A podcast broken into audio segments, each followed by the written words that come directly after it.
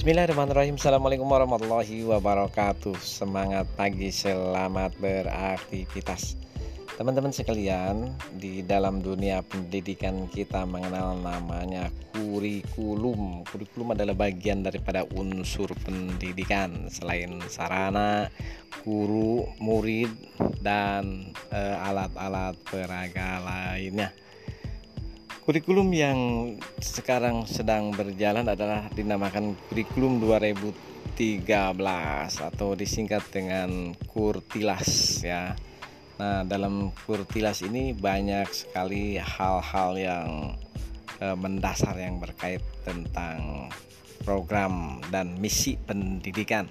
Namun ada tiga hal yang eh, tersisipkan secara intent dan terus dijalankan oleh uh, organisasi uh, pendidikan dalam hal ini adalah dinas pendidikan dan jajarannya sampai ke bawah maupun organisasi-organisasi pendidikan lain dan masyarakat yang tergabung dalam banyak lembaga lembaga pendidikan. Tiga hal di dalam kurtilas. Pertama itu tentang karakter. Yang kedua tentang literasi. Dan yang ketiga tentang numerasi dan skill.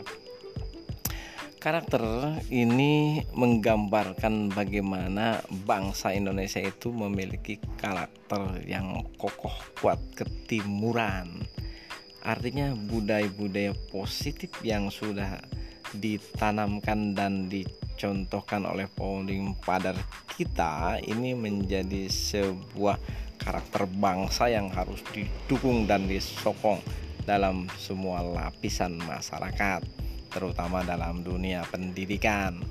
Yang kedua itu literasi. Literasi adalah tentang eh, kadar membaca ya, menulis, mempresentasikan, meninterpretasikan dan bisa e, mengetahui tentang konsep-konsep bahwa segala sesuatu itu tidak berjalan dengan sendirinya. Kalau kita memiliki daya baca yang tinggi, memiliki nalar yang tinggi dan kita memiliki konsep yang bagus, maka itu pijakan-pijakan yang akan baik dalam bersikap dan berkarya di ke depan hari.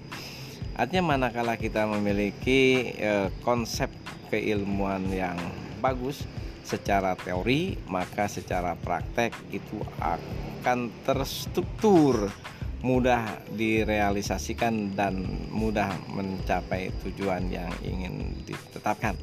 Nah, permasalahan-permasalahan ini muncul karena lemahnya daya baca dan kurangnya wawasan sehingga hal-hal yang muncul di permukaan adalah yang sebaliknya sehingga produktivitas menjadi lamban bahkan nyaris tenggelam dan ini berefek kepada uh, produktivitas secara nasional baik dalam hal karya dalam hal e, sikap, tingkah laku dan juga yang lain-lainnya termasuk dalam hal numerasi. Nah, kita lebih mengenal angka, menghitung dan merumuskannya sehingga gerak langkah yang kita kerjakan ini terstruktur, terkonsep dan sesuai dengan yang diharapkan sebagai bangsa yang bermartabat. Teman-teman sekalian itu mungkin yang secara sekilas tentang isi dari kurikulum 13 itu. Namun yang terpenting adalah bagaimana sekarang di bulan Ramadan ini. Kita sekarang sudah memasuki hari yang kelima di bulan Ramadan. Kita setiap hari sudah terbiasa membaca kitab suci Al-Quran. Ini adalah penting. Karena Al-Quran adalah sumber segala sumber pedoman, sumber segala sumber kehidupan. Ini diyakini bagi kaum muslimin karena Al-Quran adalah konsep dasar dan sebuah konstitusi utama dalam hidup dan kehidupan.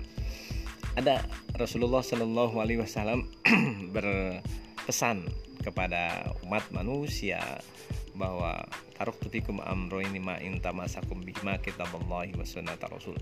Jadi kita akan selamat baik jangka pendek, jangka menengah, jangka panjang di dunia maupun sampai akhirat manakala kita bisa berpegang teguh pada keduanya yakni kepada Al-Qur'an dan hadis Rasulullah Shallallahu alaihi wasallam.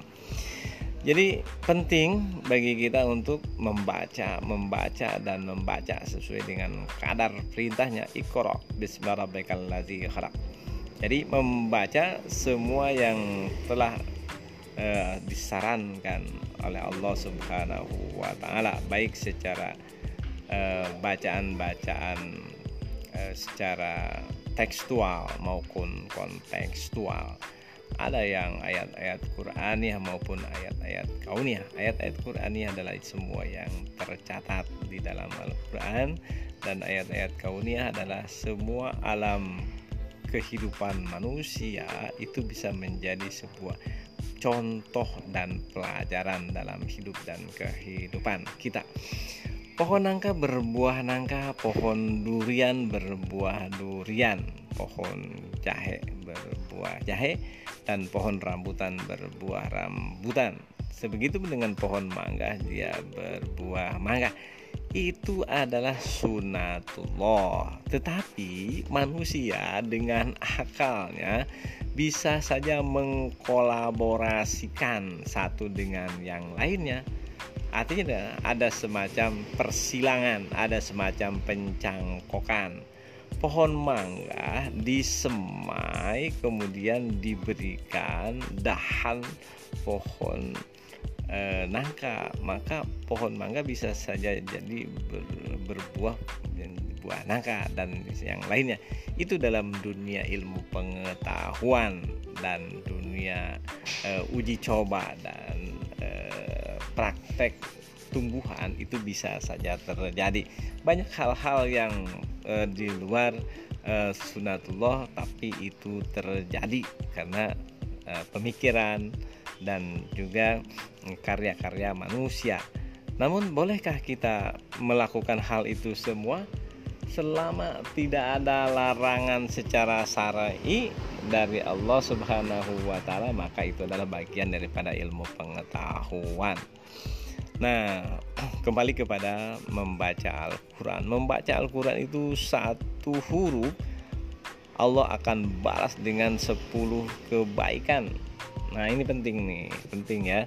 Satu kebaikan. Kebaikan itu seperti apa banyak hal, tidak berupa materi semata, tetapi juga imateri yakni kita selama ini diberikan kesehatan, kita tidak batuk, mata kita diberikan terang, telinga kita diberikan kejelasan, kaki tidak pernah kesemutan, ya, dan yang lainnya itu adalah bagian daripada rangkaian-rangkaian kebaikan yang telah Allah berikan kepada kita.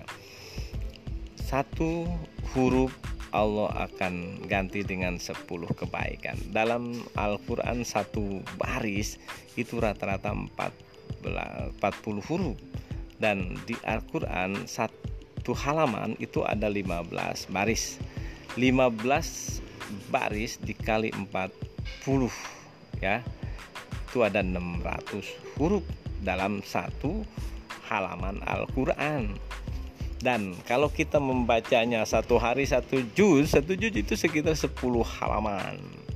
Nah, coba kalau satu halaman saja dikali 10 kebaikan maka 6000 kebaikan yang kita dapatkan dari bacaan Al-Quran sebanyak satu halaman itu. Itu bagi kita yang hanya membaca belum memahami secara detail belum menginterpretasikan belum menerjemahkan belum menghafalkan belum juga mengkorelasikan dengan hal-hal lain yang berkaitan dengan masalah keilmuan. Begitu dahsyatnya membaca Al-Quran bagi kita. Karena itu bacalah Al-Quran.